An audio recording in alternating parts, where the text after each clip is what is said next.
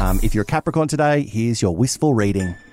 Hello, I'm Wistful, and this is your star guide for Wednesday, the 21st of February. Capricorn. Today, for some strange reason, you're feeling uneasy, and you can't pinpoint exactly why. It could be that non specific meat you ate last night, or that message that's been left on read from that cutie you're secretly obsessed with. I know! Why wouldn't they reply to that hilarious meme? I agree, babe, it was very, very funny. What you do forget, Poppet, is that this uneasy feeling goes as quickly as it comes, and it comes as quickly as.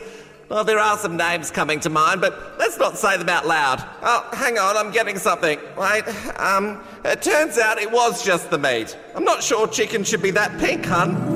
And that's your day by the stars. See you same time tomorrow.